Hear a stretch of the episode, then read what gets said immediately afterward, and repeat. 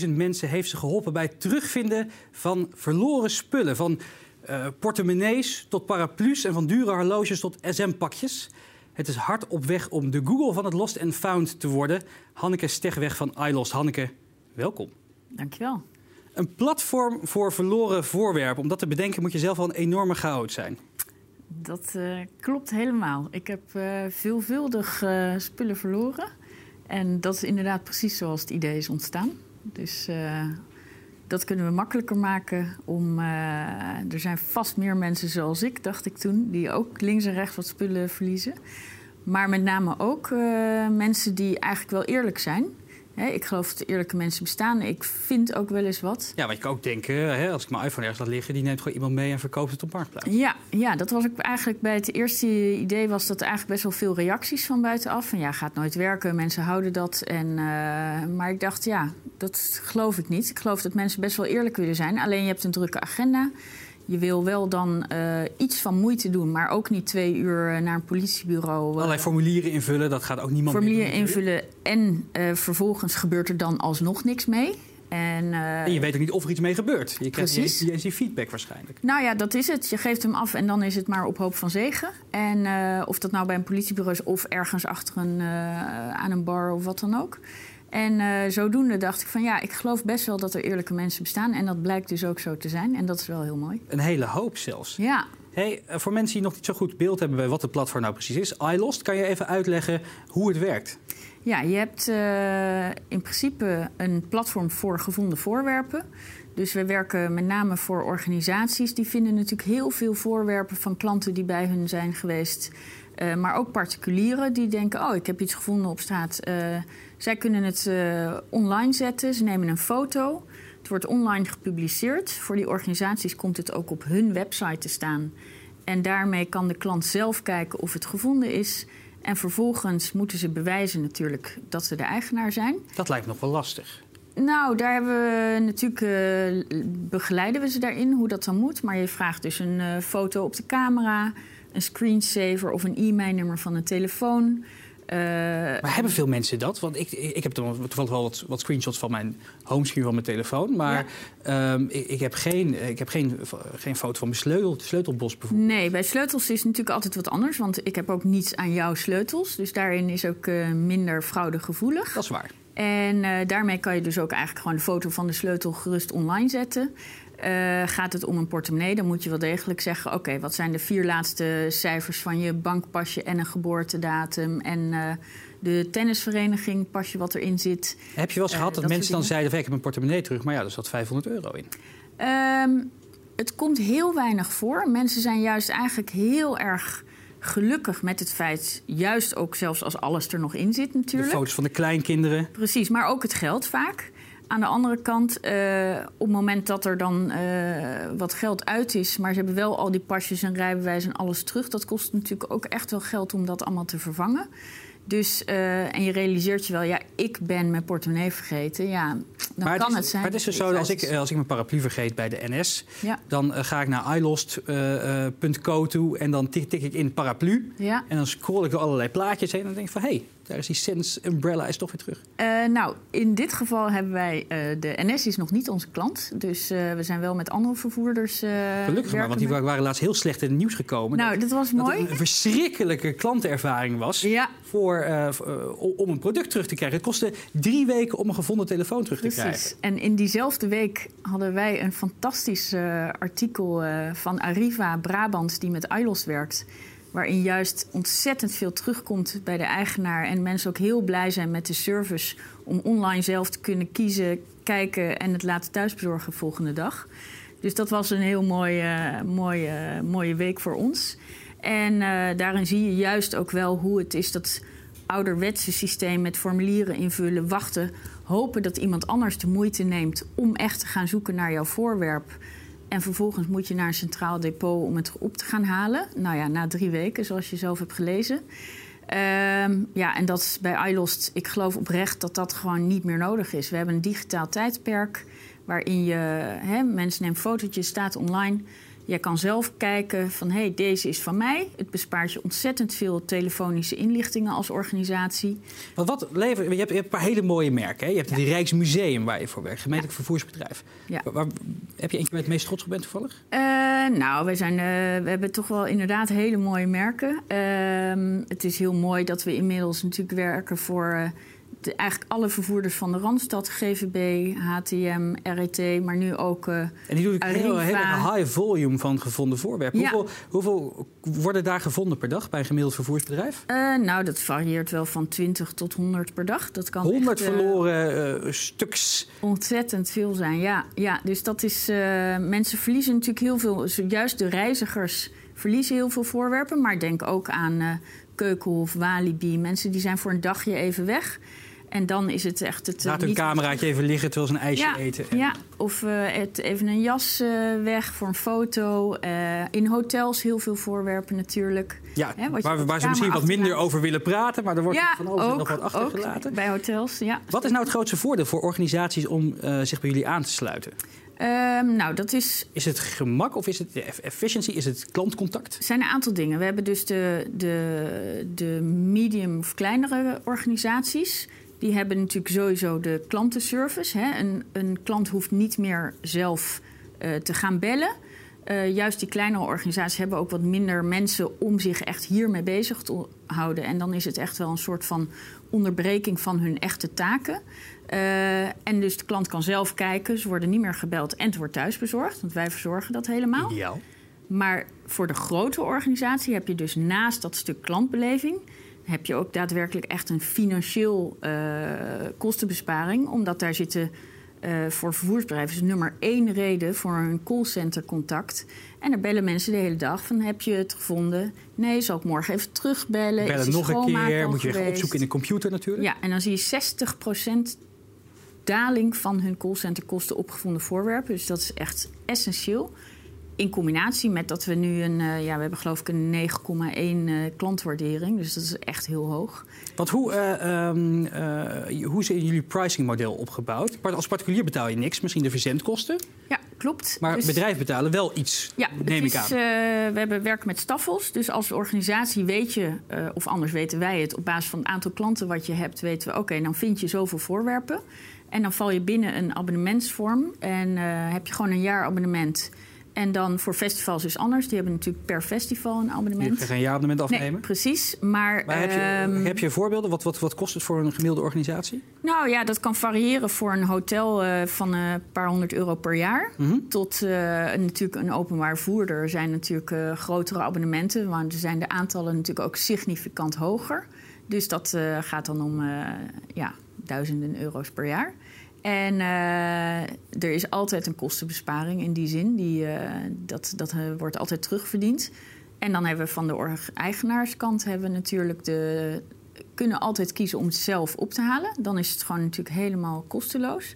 Maar op het moment dat ze het laten thuisbezorgen, dan betalen ze een terugbezorgskosten. Maar goed, om je portemonnee terug te krijgen ook uh, niet meer dan. Uh, ja, je dan ziet uh, mensen die eigenlijk meer dan 20 kilometer weg wonen van de locatie. Dus dat zijn hotels, maar ook Walibi en biddinghuizen. Hè, die, die is het ook daadwerkelijk goedkoper om het te laten thuisbezorgen. dan om weer helemaal terug te rijden naar de locatie. of je nou met trein of auto doet. Maar als het voor, voor organisaties het bespaart heel veel geld. voor de kleinste heb je zo'n gratis instapmodel. Ja. Het is eigenlijk een no-brainer. Waarom, waarom zijn niet iedereen is niet elk bedrijf aangesloten hierop? Ja, dat is uh, een terechte vraag. We zien dat nu wel. Uh, we beginnen nu echt wel een substantie te krijgen. En dat begint ook wel te kantelen. We krijgen veel meer nu inkomende aanvragen om uh, op, op ILOS te komen via, omdat ze het ergens anders hebben gezien of gehoord. Dat moet je natuurlijk opbouwen aan het begin er is er toch weerstand tot verandering. Mensen hebben al hun ordner met formulieren. Die zitten al twintig jaar, doen ze dat op hun manier. Een Excelletje zitten ze misschien nog wel te Ja, en dan uh, merk je dat uh, het veranderen van iets is, kost altijd weerstand. Zeker, iedereen heeft natuurlijk druk. En uh, het is nooit core business. Maar hebben ze die... om, het, om het er bij iemand anders onder te brengen? Dat je een stukje uit handen geeft misschien? Dat zien we niet zoveel. We zien wel vaak dat ze eerst dan denken van... goh, laten we dan eens even intern kijken... kunnen we dat niet zelf alsnog verbeteren? En dan komen ze zes maanden later en dan denken ze toch... oh nee, ik, uh, dit is toch wel... We hebben natuurlijk een team zitten van tien man die niets anders doet dan de hele dag nadenken over hoe kunnen wij dit voor organisaties makkelijker, beter, efficiënter maken. Ja, dat haal je niet in als zelf, als, als organisatie zelf om zo'n proces in te richten. Dat platform is zo compleet. Het is natuurlijk niet alleen het online zetten. Het is zien wie heeft wat gecommuniceerd, op welk moment. Je kan automatisch archiveren. Je kan. Uh, Want heel... het is ook verplicht, toch wettelijk, voor bedrijven ja. om gevonden voorwerpen een tijdje te bewaren? Ja, je hebt een wettelijke bewaartermijn van uh, drie maanden voor onder de 450 euro dagwaarde en 12 maanden voor, uh, voor daarboven. Uh, op die manier worden ze gesignaleerd. Ze krijgen ook uh, speciale criteria om te kunnen controleren. Uh, er zitten user permissions in, dus je kan zeggen: oh, de housekeeping kan alleen maar een foto nemen, maar die mogen niet het matchje maken. Nou, en zo zit er eigenlijk, je kan alles eigenlijk volgen van A tot Z. En, uh, nou ja, en uiteraard ook het feit dat, uh, dat automatisch de courier komt. Je krijgt signaal, dit pakketje moet je even klaarleggen. Het is allemaal uh, totaal geautomatiseerd. Ja, het is helemaal paperless. En, en je loopt eigenlijk gewoon die hele workflow door. Waardoor het ja, niet meer een last wordt voor een organisatie je ziet ook dat medewerkers het echt heel leuk gaan vinden, omdat ze heel veel positieve reactie krijgen van hun feedback klanten. natuurlijk ook van. Ja, mensen zijn natuurlijk zo blij, want het is of financiële waarde of emotie, of het is gewoon gedoe, hè, je sleutels. Ja. Ja, dus je hebt een, een, iemand die denkt, ik ben iets verloren. Ik ben daar nu vier uur, kan ik van mijn dag afschrijven. En ineens staat het online. En je hebt het gewoon wordt binnen, een dag weer terug. Ja. Hey, je, je, uh, je bent nu vier jaar bezig Ja. als ondernemer. Daarvoor werk je bij grote andere organisaties. Hoe, Ja. hoe, hoe bevalt het ondernemerschapje? Ehm, het is heel. eh, het is allebei. Het is en heel erg zwaar geweest. En het is heel erg eh, fantastisch. Je gaat ook helemaal stralen. Hoe, eh, Ja, ja, het is heel erg leerzaam. Je komt jezelf aan alle kanten tegen. Maar het is ook ehm, ontzettend dankbaar. Natuurlijk vooral omdat wij nu dat succes mogen hebben. Hè. Wij komen nu echt op een heel bijzonder punt. Eh, we gaan nu winstgevend worden. En eh, dat maakt voor mij als ondernemer natuurlijk echt wel een heel mooi moment. En eh, op dat moment is het natuurlijk heel mooi terugkijken. Er zijn natuurlijk heel veel die het niet redden. En dan is het, ja, je, je levert ook heel veel ervoor in. Wat waren de zwaarste momenten in die, in die, in die vier jaar? Want zeker als, als, als bestartend bedrijf, je gaat door allerlei Ja, hobbels. diepe dallen. Ja, ja. Nou, aan het begin is het gewoon echt een zoektocht. Hè? Je hebt nog geen klanten, je hebt geen product. Je, gaat, je hebt alleen een idee. En eh, eh, het belangrijkste is gewoon toch heel erg trouw blijven aan dat eigen innerlijke stemmetje wat je, wat je hebt. Van wat je moet doen. Je krijgt natuurlijk heel veel input van buitenaf. Gevraagd en Ehm, ongevraagd advies. Absoluut. En eh, ook heel veel aan gehad. Juist daar, daaraan ook. Ik geloof echt heel erg sterk in mentorschap. Ehm, Ja? maar heb, je, heb je een mentor? ja, ik heb een aantal mensen om me heen die al heel lang betrokken zijn. En dat is wel echt, eh, dat is ontzettend. eh, ik geloof echt dat dat een van de succesfactoren is voor. eh, Wat, wat, Voor wat, mij, wat ik- voor mensen ik- zijn dat dan?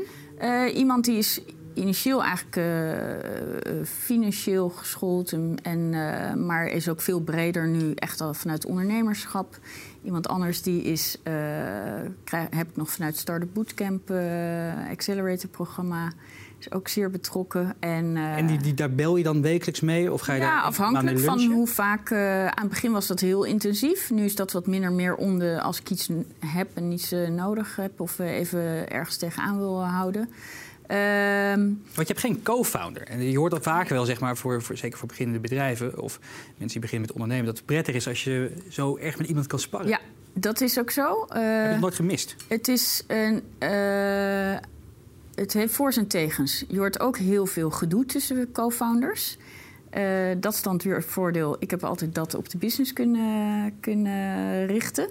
Ehm, ik had heel sterk een idee hoe dit neergezet moest worden. En daarin, ik heb een aantal keer met, met mensen ook daarover samengewerkt, maar ehm, ik, wel ik heb goed echt wel een heel goed. Nee, nou, het is totaal niet in mijn eentje. Ik heb gewoon een heel goed team om me heen. Ja, je, En dat zijn dan niet co-founders in die titel, maar het is wel.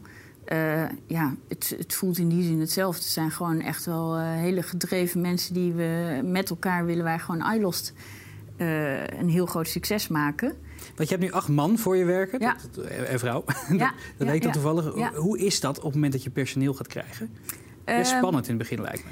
Nou, het is echt inderdaad heel erg eh, belangrijk om goed, goede mensen te vinden die ook echt bij je passen. Eh, ik kijk momenteel ook echt nog veel meer naar pas jij in het team als persoon. Hè, op, op het, juist het kleine team wat wij zijn. Binnen de bedrijfscultuur dan? Precies, ja. ja. En eh, heel gedreven, maar ook met ons. hè, we, we drinken graag een biertje met elkaar op de vrijdagmiddag en een potje tafelvoetbal. En juist die vibe met elkaar, die is essentieel, want dan heb je veel plezier in je werk. En als je dat hebt, dan haal je ook weer het beste uit jezelf en eh, kan je ook weer beter performen. Dus vertrouwen onderling, essentieel. Ook vertrouwen om je zwakte te kunnen laten zien. Want hoe, hoe ben jij als baas? Is, ben, ben je, laat je iedereen heel vrij in wat ze doen? Ben je wat meer directief in bepaalde elementen? Hoe zie, hoe zie jij jezelf? Ehm, ik denk dat ik eh, mensen veel verantwoordelijkheid geef. Van ga, eh, ga het doen. En eh, ik heb liever dat je iets fout doet. En dan, ik zeg altijd trust over control. Eh, in plaats van dat ik de hele tijd moet controleren wat jij doet, geloof ik erin dat jij kan waarvoor je bij ons bent. En eh, op het moment dat daar iets fout gaat, dan gaan we samen zitten en erover hebben. Hoe we dat volgende keer beter doen. Maar dat is ook juist waarom ik geloof in start-ups. Je zoekt eigenlijk zo snel mogelijk naar die fouten, foute dingen. Zodra je die eruit kan halen, dan pas weet je weer hoe je het wel goed moet doen. En, eh, en als je dat als mens niet durft fouten te maken, ja, dan past dat dus niet heel goed bij IDOS. En wij moeten juist die fouten door om, eh, om, ja, om succesvol te worden. Je hebt in 2015 Ja. heb je een crowdfunding-campagne gedaan. Ja. En toen heb je meer dan 100.000 euro opgehaald. Dat was heel Ja. knap.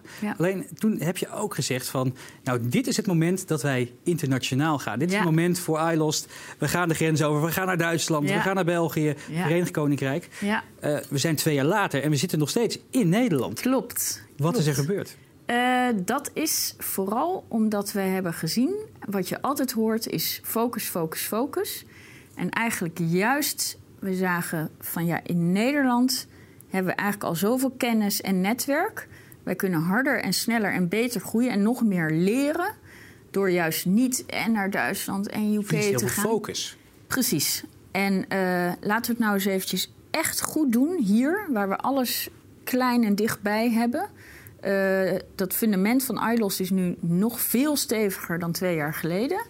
En eh, nu hebben we echt alle segmenten. eh, hè, je moet je voorstellen, een hotel wil echt andere dingen dan een festival, wil weer andere dingen dan een gemeente. Maar wanneer kwam die gedachtegang? Want je hebt het toen wel geroepen. Ja, En ergens is een punt gekomen dat je dacht van... nee, we moeten niet naar het buitenland. We Klopt. moeten eerst hier klopt. Ja. gaan ver- verder bouwen. Ja, ja Hoe is dat, dat is, gekomen? eh, dat is eigenlijk ook weer in veel gesprekken met, met commerciële man die bij ons ja, was. En van, met ja, moet dat nou. Eh, nee, die, die was bij ons aan het, aan het werk ook. Oké, oh, sorry. In gesprek met, eh, met klanten. En uiteindelijk zeiden we ja. Is dat nou echt wel verstandig om nu al die stap over de grens te maken? Want als je het in Nederland nog niet 100% bewezen hebt, waarom kan je het dan wel in Duitsland? Terwijl andersom, als ik het in eh, Nederland wel al bewezen heb, moet ik het nog maar blijken of ik het in Duitsland ook kan. Maar ik heb in ieder geval één proven case. En dat is eh, dat we en het product hebben, we kunnen geld verdienen. Eh, kijk, je kan natuurlijk altijd geld stoppen in een nieuwe markt en daar weer groeien. Maar op het moment dat je nog niet zeker weet dat je hier in Nederland profitable kan zijn, Ehm, nou, dan neem je wel een groter risico. En sommigen hebben dat natuurlijk nodig hè, als organisatie. Eh, Denk je dat er veel zoveel concurrentie. je ziet heel veel van die start-ups die gaan ook gelijk inderdaad zeggen ze van... nou, we gaan naar Duitsland, België. Ja, ook heel veel cases weet van... nou, dat zijn, dat hele andere markten. er gebeurt heel veel. Eh, ik zie het heel veel om me heen. Ik denk dat het bij iLost minder past. We hebben minder concurrentie, hè, nok nok. Maar dat is nou eenmaal zo. Dus we hebben ook de luxe positie dat wij kunnen dat fundament zo stevig maken en leren eh, van hoe het echt moet hier. Eh, je neemt daarmee een risico dat er iemand anders ergens anders doet. Maar ik geloof dat wij inmiddels zoveel kennis hebben. eh, dat wij uiteindelijk in die versnelling wel een internationale stap kunnen doen. En wanneer gaat het Maar- worden? Want nu ben je bijna winstgevend. Ja, precies. Ja, dus dat begint nu pas weer aan de horizon te komen. Eerst echt heel goed je eigen business snappen. En uh, het is natuurlijk heel makkelijk om ergens geld in te blijven stoppen, ook in marketing, terwijl je eigenlijk nog niet goed klanten lopen nog bij je weg misschien. Of nou ja, dat hebben wij gewoon nu niet. we hebben iedereen die erbij is, die, die blijft erbij. En dat, is, uh, uh, dat betekent dat je nu pas wordt ook betekent 1 euro erin, 2 euro eruit. En sommigen hebben niet die luxe, want die hebben gewoon een hele grote com competitie op de markt. Dus die moeten gewoon dat kunstmatige groei uh, erdoor doen. Om maar gewoon vooraan te blijven lopen. Die Jullie groeien gewoon lekker steady door? Wij groeien heel lekker steady door. En dat is heel erg, uh, ja, dat is, dat is een heel fijne positie om in te zitten. En uh, ja. Mag ik je hartelijk danken voor dit gesprek? Zeker, dankjewel.